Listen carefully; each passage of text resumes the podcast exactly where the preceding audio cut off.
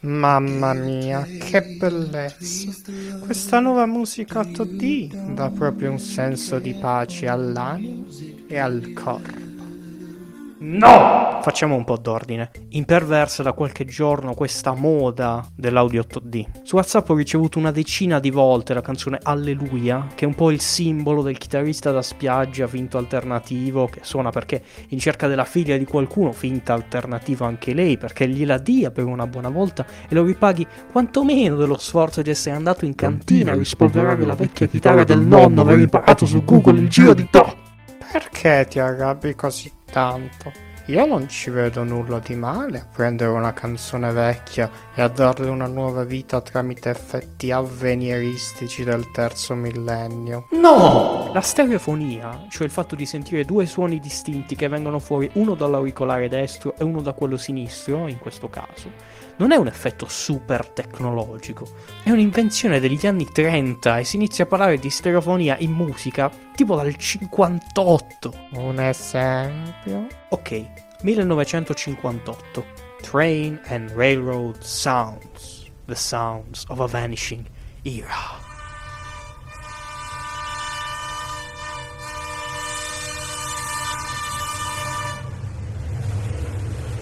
Cioè due ore così di suoni della stazione di Bitonto, tipo. Però quella in provincia di New York. Un antesignano dei moderni ASMR, tipo Sound of Nature to Sleep and Kitten Mort. Eh, scusate un attimo. Michele! Oh! Spostati da là che deve passare! Eh! Eh sì, eh, ci credo che suona. Oh, cate Micheli. Un esempio più musicale. Va bene, una cosa che conosciamo tutti. Sempre nel 1958 la Disney pubblicò tutte le musiche di fantasia in versione stereo.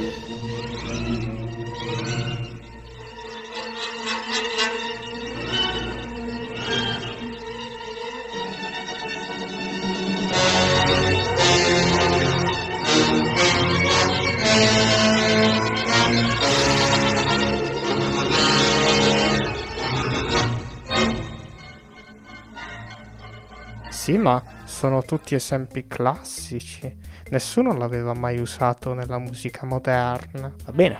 I Beatles, 1967. Lucy in the Sky with Diamonds. Che inizia con quella chitarra che ti fa pensare, ma si sono rotte le cuffie o... Picture yourself in a boat on a river Ah, no, cos'è questa magia? Cosa sta succedendo? Non si riesce a star fermi. Uh, devo ballare, che gioia!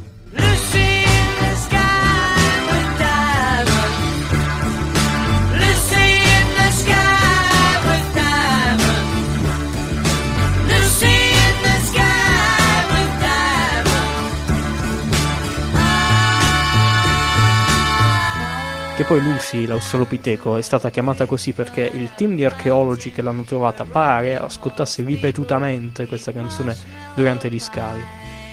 Vabbè, eh, insomma, chi se ne frega. Ok, in tutte queste registrazioni io sento suoni a destra, suoni a sinistra, ma mai suoni che si muovono. Questa deve essere un'assoluta novità, mi pare. Spiegami questa cosa l'unico fra noi che sta facendo uno sforzo per evitare che ti meni sono sempre io, la stessa persona che poi, prima o poi, ti menerà. Io non volevo ricorrere ai Pink Floyd, ma devo ricorrere ai Pink Floyd. 1967, Interstellar Overdrive. Dopo 8 minuti e 40 di canzone inizia un pezzo tipo musica 8D che tanto piace come termine, ma con un panning molto più rapido, cioè uno spostamento a destra e a sinistra isterico che provoca spesso la labirintite.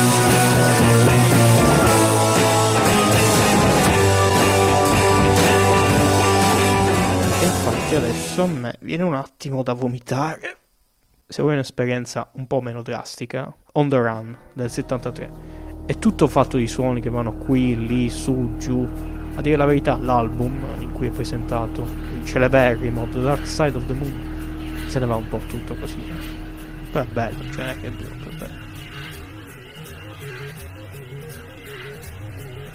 Va bene, questa tecnica è sempre esistita, però non per questo dovrebbe piacermi di meno la canzone. Ah.